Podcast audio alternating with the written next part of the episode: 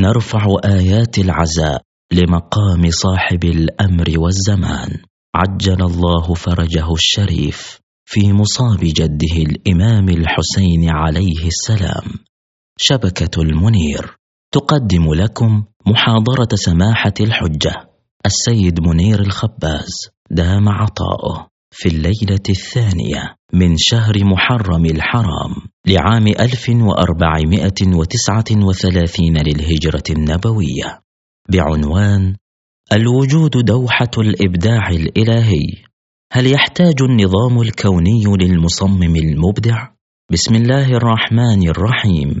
بديع السماوات والأرض وإذا قضى أمرا فإنما يقول له كن فيكون، وذلك في حسينية أم البنين الأربعة بدولة الكويت. صلى الله وسلم عليك يا رسول الله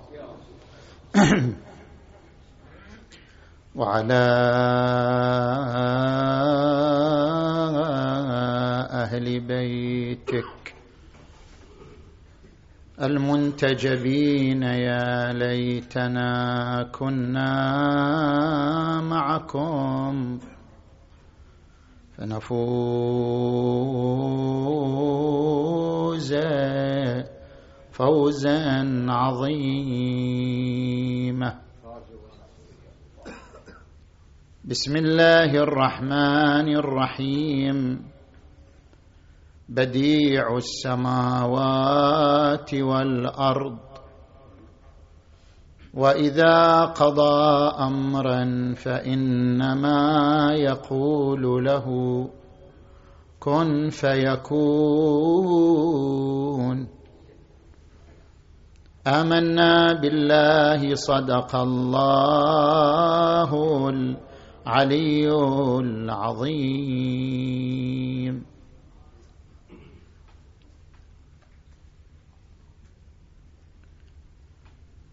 الآية القرآنية تصف الله بأنه بديع،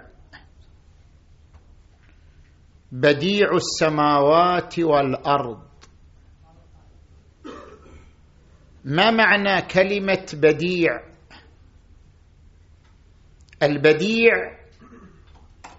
من يصنع الإبداع، من يصنع الفعل الإبداعي. معتبرة حمران بن أعين سأل الإمام الباقر عليه السلام ما معنى قوله بديع السماوات والأرض؟ قال إن الله عز وجل ابتدع الأشياء بعلمه على غير مثال قبلها، وابتدع السماوات والأرض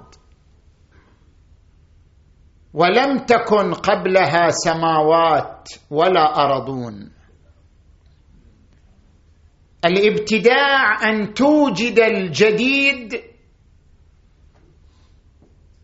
الجذاب، الجديد الخلاب الذي ليس له مثيل. من هنا ذكرت السيدة الزهراء عليها السلام في خطبتها المعروفة، قالت ابتدع الأشياء لا من شيء كان قبلها. كيف نتصور الإبداع في هذا العالم، في هذا الوجود؟ كيف نرى الإبداع متجليا في الكون الذي نعيش فيه؟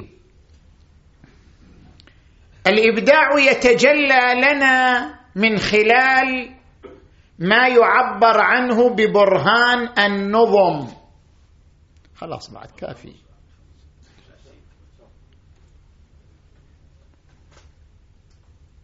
حديثنا عن برهان النظم في محورين، في تصوير هذا البرهان وفي الإجابة عن الاستفهامات المتعلقة بهذا البرهان. نأتي إلى المحور الأول.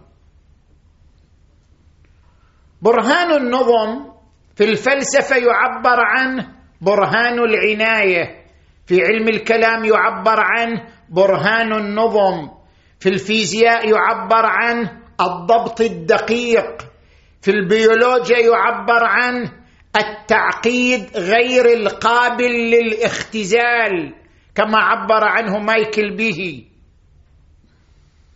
هذا البرهان استحوذ على جميع الأنظار. هناك براهين كثيرة استدل بها على وجود الله، على وجود الخالق تبارك وتعالى، لكن هذا البرهان بالذات المسمى ببرهان النظم قال به الطراز الأول من علماء الفيزياء، مارتن ريس رئيس الجمعية الفلكية البريطانية، صاحب كتاب فقط 6 أرقام،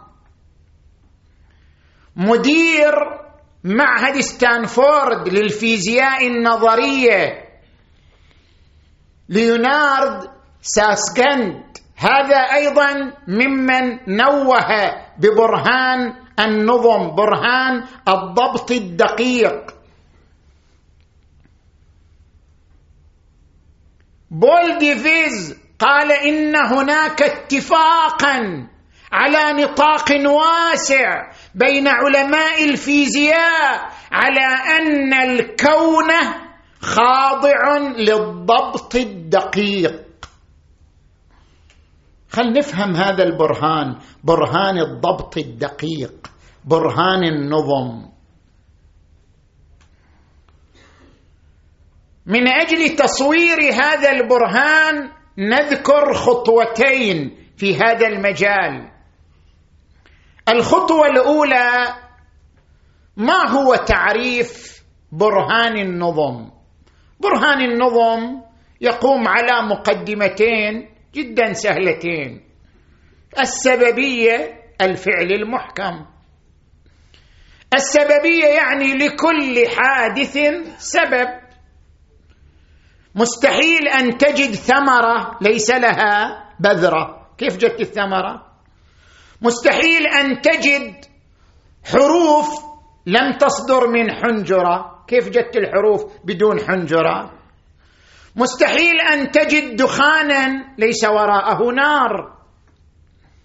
إذن كل حادث له سبب، قاعدة عقلية بديهية. هذا الكون حادث، هذا الكون المادي على الأقل صار له 13.7 مليار سنة، إذن هو حادث، إذن له سبب. نيجي إلى المقدمة الثانية، الفعل المحكم يدل على أن الفاعل دقيق. شنو يعني الفعل المحكم؟ أي فعل، أنت الآن أي فعل تريد تسويه تحتاج ل3 عناصر: قانون ومادة وهيئة. تطويع القانون لتطوير المادة لهيئة مفيدة يسمى فعل محكم. شلون؟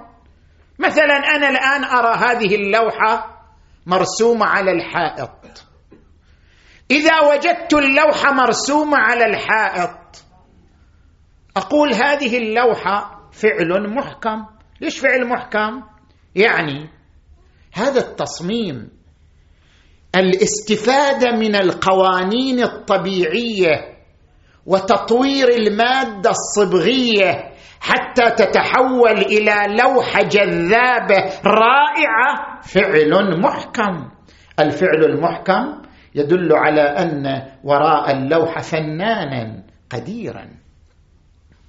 تأتي إلى الكمبيوتر، كمبيوتر، شوف هذا الكمبيوتر دقيق، تقول الذي صنع الكمبيوتر صانع دقيق، مهندس دقيق. لماذا؟ لأنه كيف استفاد من القوانين الفيزيائية وجمع الإشارات الكهربائية ورتبها بحيث شكل هذا النظام الخازن للمعلومات المبرمج لها. هذا الكمبيوتر فعل محكم يدل على أن الفاعل مهندس دقيق. الفعل المحكم يدل على أن الفاعل مصمم ذكي، مصمم دقيق. هل الكون فعل محكم؟ هذا الكون اللي احنا نعيش فيه. هل هذا الوجود فعل محكم يدل على أن الصانع دقيق، يدل على أن الخالق دقيق أم لا؟ من هنا نأتي إلى تصريحات علماء الفيزياء عن هذا الأمر. نجي الآن إلى ما تحدث به ليونارد ساسكيند، قلنا مدير معهد ستانفورد للفيزياء النظرية، ماذا قال عن برهان الضبط الدقيق، عن أن الكون إبداع، عن أن الكون فعل محكم. يقول: الكون يعيش ويخضع لثوابت فيزيائية دقيقة جدا، ثوابت لا تزيد ولا تنقص، بحد حرج دقيق، لو زادت انهدم الكون، لو نقصت لم ينتج الكون. هذا الكون يعيش على ثوابت فيزيائية دقيقة جدا لا تزيد ولا تنقص. كيف يعني هذا الكلام؟ خل بمثل لك مثال تفهمه بعدين أروح للثوابت. الآن أنت عندك مريض في المستشفى، هذا المريض في حالة خطر، المريض يحتاج إلى جرعة من الدواء إليها حد دقيق، لا يزيد لا ينقص. هذا المريض يحتاج إلى جرعة من الدواء بحد دقيق، بحيث لو زاد بمقدار 4 مللتر يموت. إذا اكتشف الطبيب أن فعلا المريض يحتاج إلى هالنسبة، واستطاع الطبيب أن يوفر للمريض هذه النسبة بلا زيادة بلا نقص، ألا يقال هذا الطبيب دقيق؟ ألا يقال فعل الطبيب فعل محكم يدل على أن الفاعل دقيق؟ كيف اكتشف هذه النسبة الدقيقة؟ لو زادت 4 مللتر لمات المريض. فكيف إذا كان المريض محتاجا إلى جرعة لو زادت 0.1، لو زادت 0.001، لو زادت 0.10 لمات المريض؟ هالحدود الدقيقة إذا اكتشف الطبيب هذه الحدود الدقيقة ووفر الجرعة بهذا الحد لا تزيد حتى بمقدار 0.01، ألا يعد هذا فعلا محكما يدل على أن الطبيب دقيق جدا؟ كيف لو احتاج المريض إلى جرعة بحد لو زادت، أضرب لك عدد جدا خيالي، لو زادت 0.119 خانة ثم 1، حتى هالحد ما يزيد؟ طبعا يقال هذا الطبيب أدق الأطباء، كيف اكتشف هالنسبة؟ كيف استطاع يوفرها؟ إنه طبيب حاذق جدا. نفس القضية بنطبقها على الكون، هذا الكون اللي احنا نعيش فيه. كيف؟ نجي إلى كلام ليونارد ساسكيند، يقول: الكون إلى ثوابت، ولكن الثابت الكوني. شنو معنى الثابت الكوني؟ كلكم دارسين هذا، ثابت الكون القوة المضادة لقوة الجاذبية. الكون له ثوابت، لكن الثابت الكوني القوة المضادة لقوة الجاذبية، هذا الثابت الكوني بحد بمقدار دقيق لو زاد 10⁻¹20 لانهدم الكون، لكان الكون عقيما. يعني لو زاد 0.119 خانة ثم 1 لم يكن الكون منتجا بل كان إلى هذا الحد. هناك بعض الثوابت لا تسمح بأن تزيد 1%، هناك بعض الثوابت لا تسمح بأن تزيد 0.01، هناك بعض الثوابت لا تسمح أن تزيد 0.10 أصفار واحد، لكن هذا الثابت الكوني أعظم منها كلها، لا يسمح بأن يزيد 0.119 خانة ثم 1 إلى هذا الحد ما يزيد. لو زاد هذا الحد أو نقص الكون عقيم. أفمن يصنع هذا الفعل المحكم بهذا الحد الرياضي الدقيق جدا ألا يعد صانعا دقيقا؟ ألا يعد مصمما ذكيا؟ ومن أجل ترسيخ المعلومة أكثر أذكر لك أقوال العلماء. أينشتاين يقول إن قابلية الكون للفهم بمثابة المعجزة الغامضة، يعني نفهم الكون، اللي يفهم الكون يعني معجزة. إن قابلية الكون للفهم بمثابة المعجزة. بول ديفيز يزيد عليه يقول له والأكثر إعجازا أن قابلية الكون للفهم عبر علاقات رياضية. مو بس نفهم الكون، نفهمه بأرقام رياضية، نفهمه بعلاقات رياضية، هذا أكثر إعجازا. الله صاغ الكون بحيث نفهمه عبر أرقام رياضية، هذا أكثر إعجاز. كيف يتجلى ذلك؟ لاحظ معي، أنت أقرأ كتاب 6 أرقام فقط 6 أرقام إلى مارتن ريس، شوف شي يقول. يقول لك هذا الكون منذ 10 مليارات سنة يتمدد، الكون ما يقف، ترى دائما في حالة تمدد وتوسع، الكون مو واقف، هو في حالة توسع. الكون يتمدد منذ 10 مليار سنة، لكن يتمدد بحد دقيق، لا يزيد لا ينقص. من اللي قاعد يضبط الشغلة؟ هذه 10 مليار سنة يضبط هذا الحد، لا يزيد لا ينقص. لو أبطأ هذا التمدد بنسبة 1/10⁻¹៧ انهدم الكون. لو أسرع هذا التمدد بنسبة 1/10⁻6 تبعثرت محتويات الكون ولم تتشكل المجرات والنجوم. شنو هالدقة؟ 10 مليارات سنة بحد دقيق.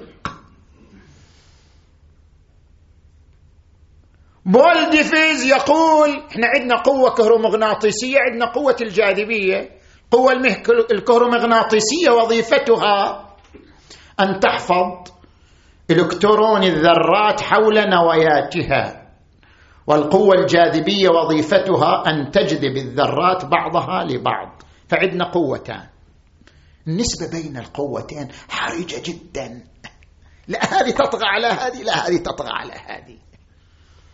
فاعل دقيق، النسبة بين القوتين بحد لو زادت 1/10⁻40 لما تكونت إلا النجوم الصغار، ولو نقصت 1/10 السالب 40 يعني بنفس المعدل لما تكونت إلا النجوم الكبار.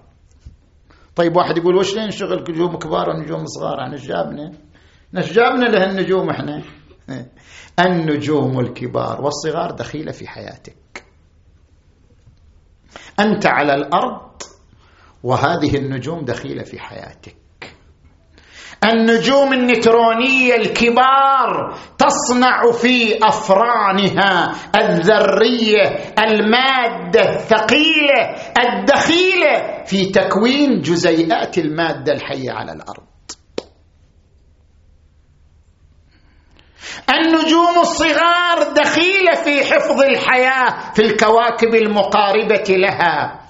إذن أنت تقول شربطي أنا بالنجوم والمريخ، وشربطي أنا قاعد على الأرض مرتاح، شربطي بها؟ لا، حياتك تتأثر بكل هذا الكون. ولذلك بعض المفسرين عندما يجي إلى هذه الآية، طبعا قبل 400 سنة 500 سنة، شنو يفهم من الآية؟ ألم تروا أن الله سخر لكم شنو؟ ما في السماوات وما في الأرض. شلون سخر لنا ما في السماوات؟ ايش علاقتنا احنا؟ ايش علاقتنا بالمريخ والزحل؟ ما لنا علاقة احنا. سخر لنا ما في السماوات وما في الأرض، ايش لنا علاقة يعني؟ يقف عندها المفسر حائرا. الآن أنت تعرف أن الكون أسرة واحدة يؤثر بعضه في البعض الآخر. حياتك تتأثر بهذه النجوم كبار صغار.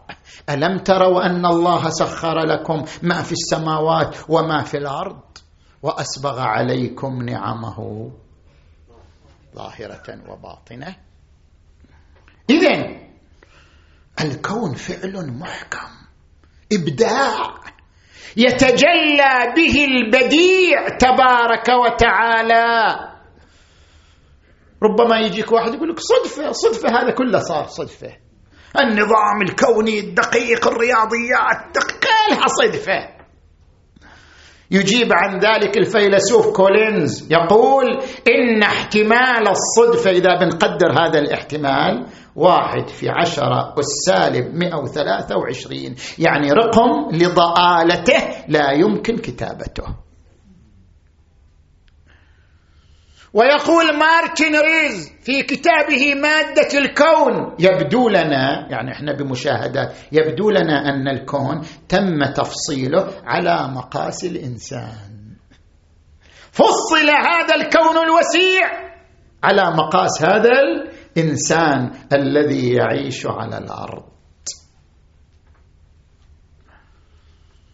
إذن الفعل المحكم يدل على أن الفاعل دقيق، والكون والنظام الكوني فعل محكم، فيدل على أن الصانع دقيق بديع السماوات والأرض.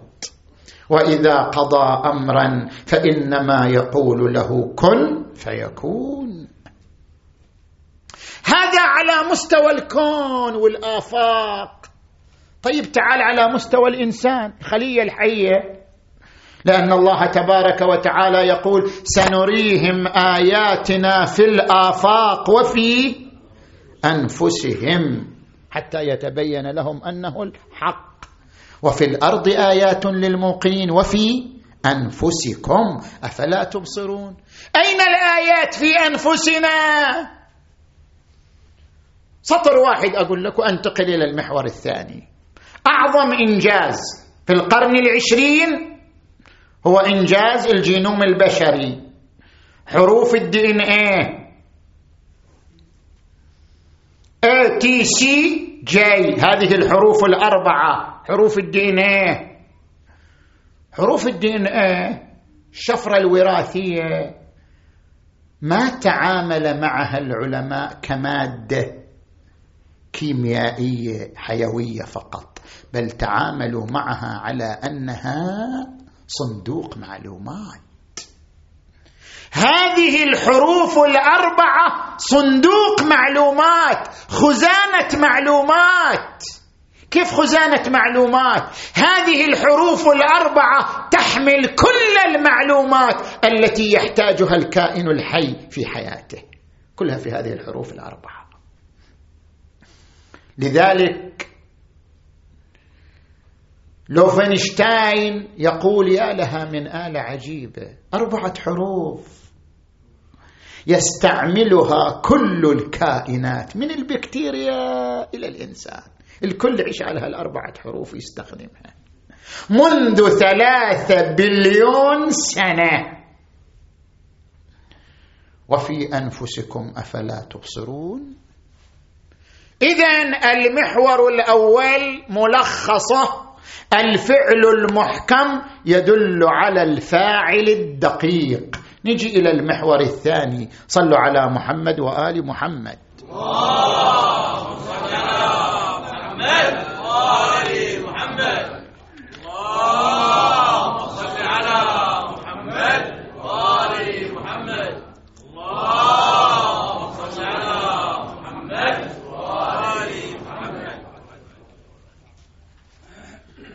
نجي إلى المحور الثاني، الإجابة عن الاستفهامات المتعلقة بالبرهان الذي تحدثنا عنه. الاستفهام الأول نسب إلى هيوم أنه قال لا يمكن أن نكتشف الضبط الدقيق إلا بالمقارنة. يعني مثلا تجي أنت تريني منزل، تقولي هذا المنزل بناء دقيقة، أقول لك ما أقدر أعرف بناء دقيق إلا إذا قارنته بمنزل آخر. إذا قارنت بين بيتين ومنزلين استطعت أن أقول هذا المنزل يتميز ببناء دقيق على ذلك المنزل، فهذا المنزل يكشف عن أن المهندس مهندس دقيق. الضبط الدقيق يكتشف بشنو؟ بالمقارنة. طيب إحنا ما عندنا كون ثاني حتى نقارن بين الكونين، نحن ندرك إلا كونا واحدا ولم ندرك كونا آخر حتى نقارن بين الكونين ونكتشف أن هذا الكون يتميز على الكون الآخر بالدقة في البناء لنقول بأن الكون يعيش ضبطا دقيقا. ما عندنا مقارنة، كيف نبني على برهان الضبط الدقيق؟ الجواب،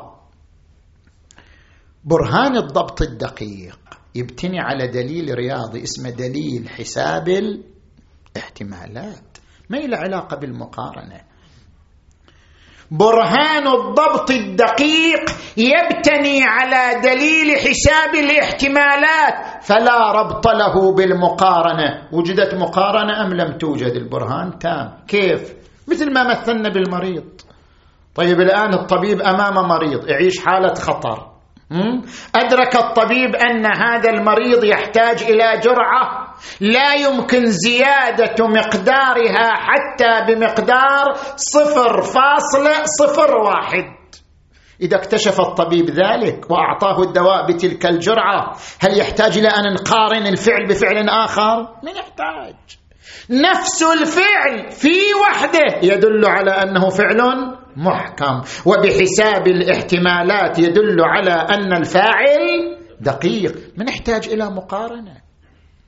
الكون في حد ذاته، وجد كون آخر أو ما وجد، الكون في حد ذاته يقوم على ثوابت فيزيائية لا تزيد ولا تنقص، فهو في حد ذاته يدل بحساب الاحتمالات على أن الفاعل دقيق. وجد مقارنة أم لم توجد، ما إلها علاقة المقارنة بالموضوع.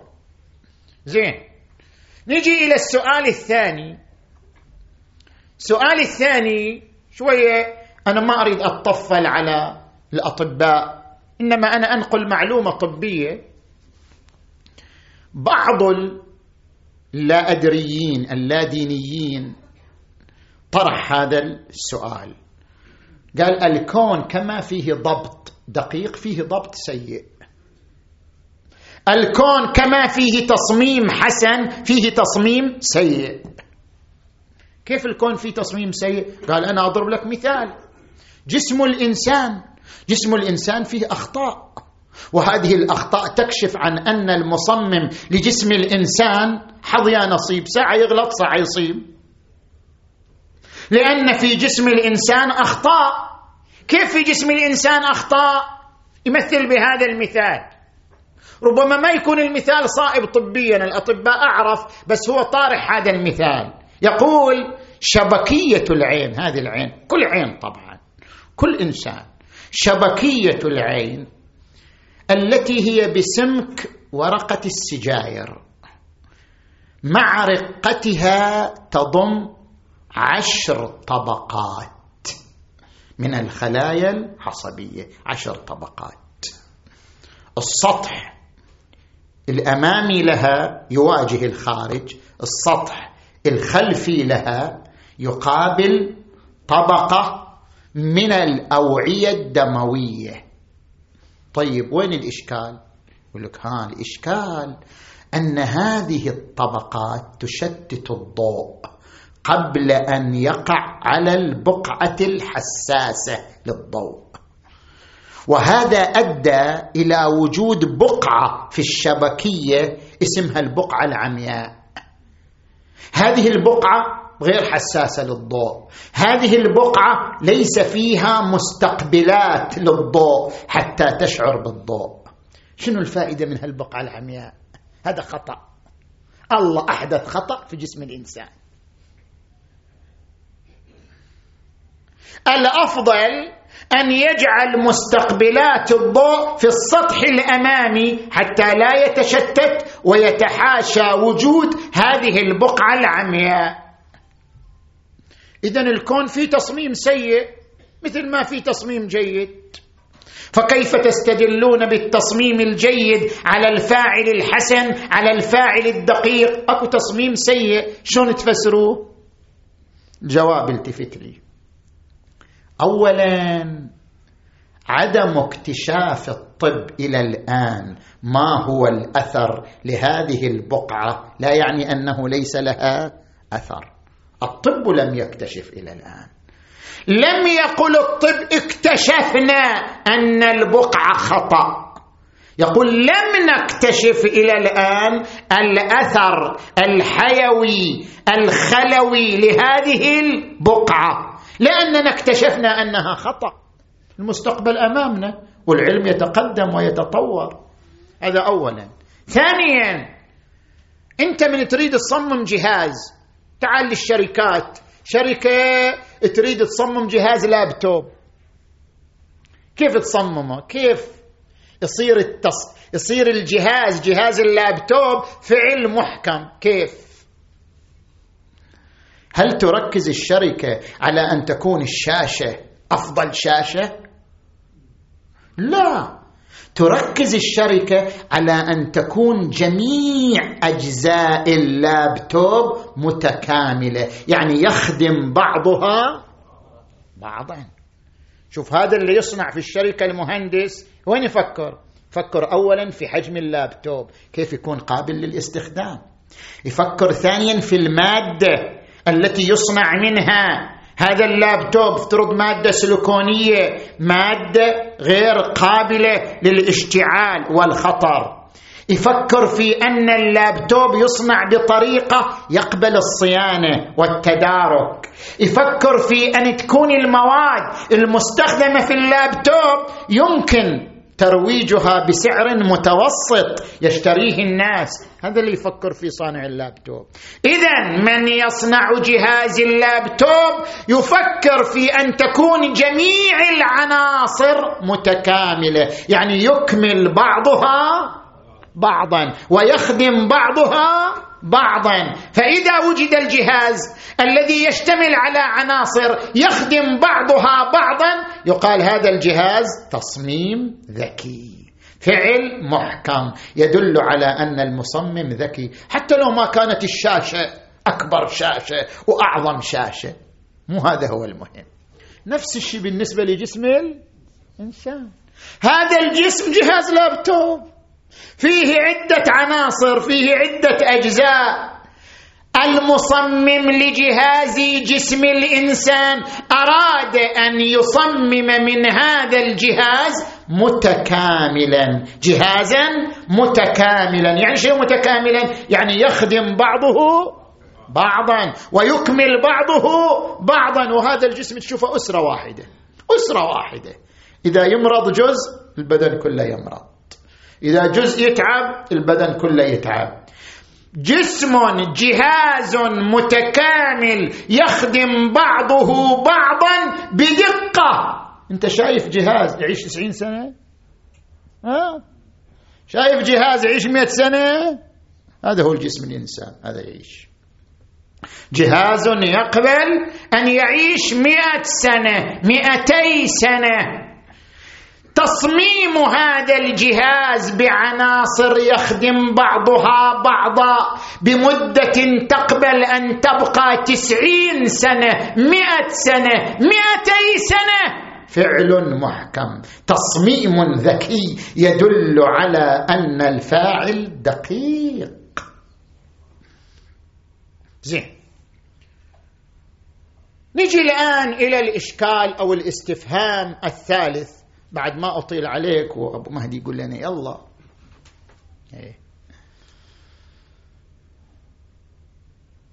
عندما يطرح علينا هذا السؤال، نحن نعيش على الأرض، الأرض كم نسبتها للكون؟ لا شيء. نسبة الأرض للكون كنسبة حبة رمل إلى الأرض كلها. طيب لماذا خلق هذا الكون الوسيع؟ ألا يكفي أن نعيش في مجرتنا الجميلة، مجرة درب التبانة، ونكتفي بها؟ ما هو الهدف من وجود هذا الكون الوسيع؟ أليس وجوده عبثا، والعبث لا يتناسب مع كون الصانع دقيقا؟ الجواب، أولا قلنا الكون كله يخضع لثوابت فيزيائية واحدة، لا ينفصل جزء عن جزء، وكونه قائما على هذه الثوابت الفيزيائية المحكمة هو الدليل على أن المصمم ذكي. فهمنا الهدف من الوجود أم لم نفهم؟ هذا ما إلى علاقة. يعني احنا عندنا بحثين لابد نلتفت إليهما في علم الكلام، أكو بحثان، بحث هل أن الصانع دقيق، بحث هل أن الصانع هادف أم لا. هذا بحث شنو ثاني، لا نخلط بين البحثين. نحن الآن نتكلم في البحث الأول، هل أن الصانع للكون دقيق؟ نعم دقيق، لأن الكون يعيش على ثوابت فيزيائية دقيقة، فالفاعل دقيق. أما ما هو الهدف من هذا الكون الوسيع، هذا يتعلق بالبحث الثاني وهو بحث الحكمة، هذا يحتاج إلى محاضرة أخرى. نتكلم الآن عن البحث الأول، الصانع دقيق لأن الصنع دقيق يعيش على ثوابت فيزيائية ثابتة وحاسمة. قوة 4 تحكم الكون كله، جاذبية، قوة الكهرومغناطيسية، قوة النووية الشديدة، قوة النووية الضعيفة، كل الكون يعيش على قوة 4. فهو فعل دقيق يكشف عن أن الفاعل دقيق، ليصير خلط بين البحوث. عدم إدراكنا للهدف من وجود الكون الوسيع لا يعني أنه ليس لها هدف، قد نكتشفه ونكتشف آثاره.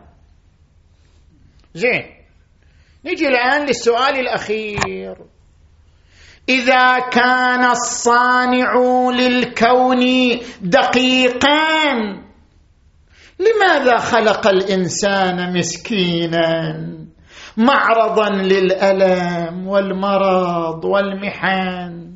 لماذا لم يخلق الإنسان مرتاحا، لا محن لا مصائب لا أمراض لا آلام؟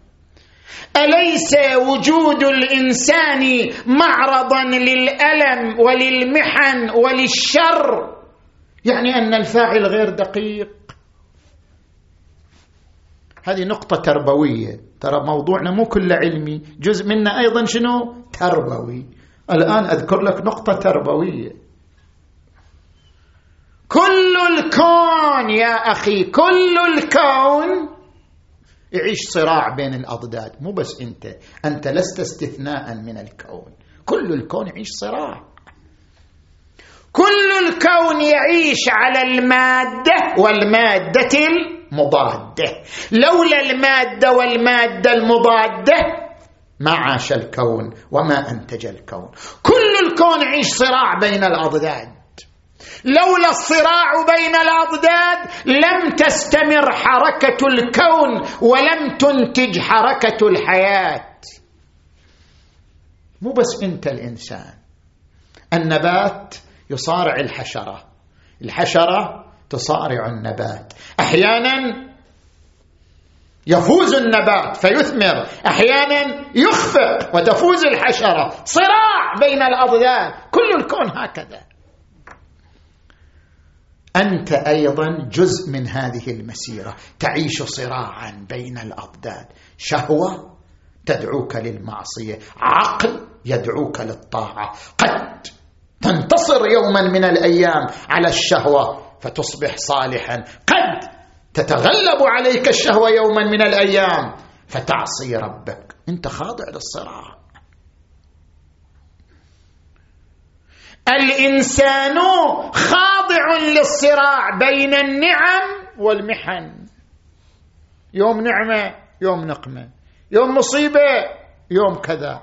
الإنسان يعيش صراعا بين الربح والخسارة في حياته، في تجارته يربح ويخسر، في علاقاته مع الناس يربح ويخسر، حتى في الزوجة أحيانا يربح ويخسر، حتى في الأولاد أحيانا يربح ويخسر. هذه الحياة هكذا، يعيش بين الربح والخسارة.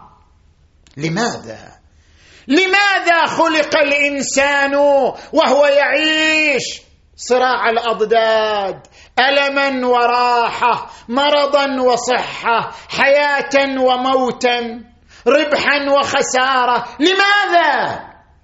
إن نفس هذا الصراع هو مظهر للفعل الدقيق، هو مظهر للفعل الحكيم، حتى تتحول إلى شخصية صلبة بكفاءة وجدارة لابد أن تعيش صراعا بين الأضداد.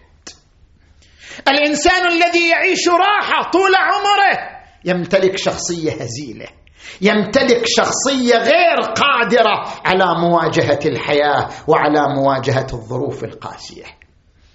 الشعوب، حتى الشعوب، إذا تشوف شعب كله مرتاح مرفه، هذا الشعب ما يقدر يواجه تحديات الحياة، ما يقدر يواجه الظروف القاسية. الإنسان حتى تنصقل شخصيته ويصبح شخصية صلبة قادرة على إدارة الحياة يحتاج أن يمر بعملية تدريب، يحتاج أن يمر بعملية صراع، يحتاج أن يمر بعملية مخاض بين ألم وراحة وربح وخسارة. وهذا ما ركز عليه القرآن الكريم: ولنبلونكم بشيء من الخوف والجوع ونقص من الأموال والأنفس والثمرات وبشر الصابرين. بشرهم يعني شنو؟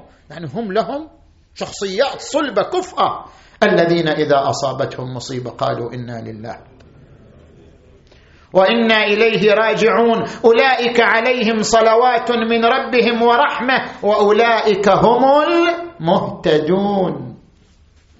ويقول القرآن الكريم: هل أتى على الإنسان حين من الدهر لم يكن شيئا مذكورا، إنا خلقنا الإنسان من نطفة أمشاج نبتليه.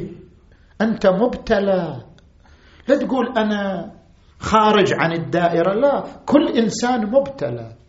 هذا مبتلى بمرض، هذا مبتلى بفقر، هذا مبتلى بأولاد أشقياء، هذا مبتلى بزوجة معاندة، هذه المرأة مبتلى بزوج متعب ومجهد، هذا وهكذا، ما في أحد خالي من الابتلاء. نبتليه فجعلناه سميعا بصيرا.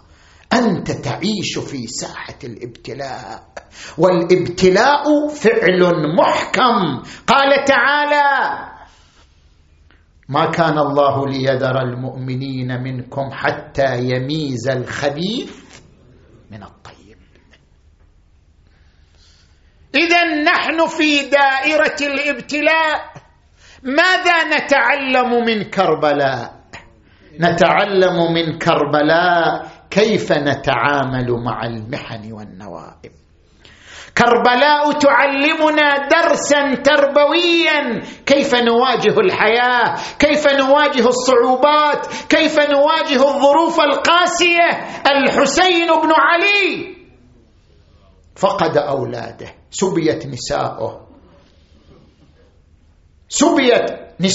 سبيت أطفاله، واجه مصاعب الحياة بصبر وحزم وكفاءة.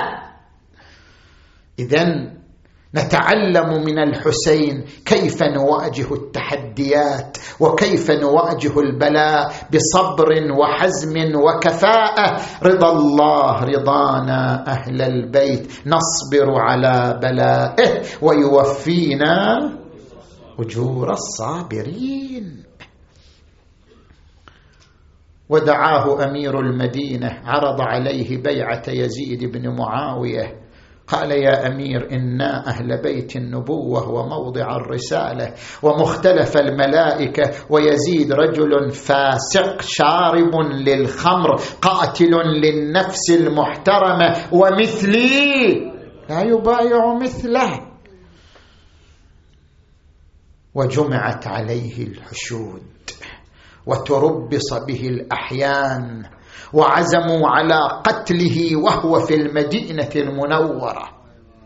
فأقبل بأبي وأمي إلى قبر جده رسول الله، وقف على القبر: يا رسول الله، أنا الحسين فرخك وابن فرختك، إن القوم يريدون قتلي. نعم، هومت عيناه فرأى رسول الله في كتيبة من الملائكة، سلم عليه، قال: جد يا رسول الله، خذني معك من الدنيا. قال: بني حسين، إن لك لدرجة في الجنة لا تنالها إلا بالشهادة. الله أكبر. شيخ حسن الدمستاني البحراني يصور لنا هذا الموقف الحزين المفجع: ضمني عندك يا جداه في هذا الضريع، علني يا جد من بلوى زماني أستريع، ضاق بي يا جد من فرط الأسى كل فسيح، فعسى طود الأسى يندك بين الدكتين، وحسين وحسين وحسين. صوتك مع هذه الناعية: وحسين وحسين وحسين. جد صفو العيش من بعدك بالأكدار شيب، وأشاب الهم راسي قبل إبان المشيب، فعلى من داخل القبر بكاء ونحيب، ونداء بافتجاع يا حبيبي، وحسين وحسين وحسين وحسين. شو يقول الرسول للحسين؟ ستذوق الموت ظلما ضاميا في كربلاء، ستذوق الموت ظلما ضاميا في كربلاء، وستبقى في ثراها عافرا منجدلا، وكأني بلئيم الأصل شمر قد علا، صدرك الطاهر بالسيف يحز الودجين، وحسين وحسين وحسين وحسين. ساعد الله قلب العقيلة وقفت على جسده، نادت يا خايب خل أخوي حسين ساعة ساعة، يا أغمض له وبدل الموت باعة، إيه والله ما هو شمامة الحلوة أطباعة، دخل براح روح حسين روح حسين تضحى، يا تقل له يا شمر بالله دخليه ما شافه من الطبرات يكفيه دشوفه يلوج ما غير النفس بيه، ايه والله دشوفه يلوج ما غير النفس،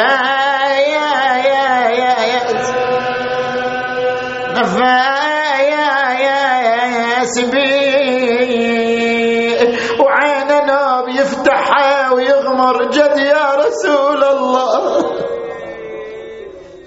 بالحسين الوجيه وجده وأبيه وأمه وأخيه والتسعة من بنيه، اللهم اغفر ذنوبنا وتقبل أعمالنا واشف مرضانا ومرضى المؤمنين والمؤمنات، وفرج عن إخواننا المؤمنين في كل مكان يا رب العالمين، وارحم أمواتنا وأموات المؤسسين والمؤمنين والمؤمنات، وإلى أرواح الجميع ثواب الفاتحة تسبقها الصلوات.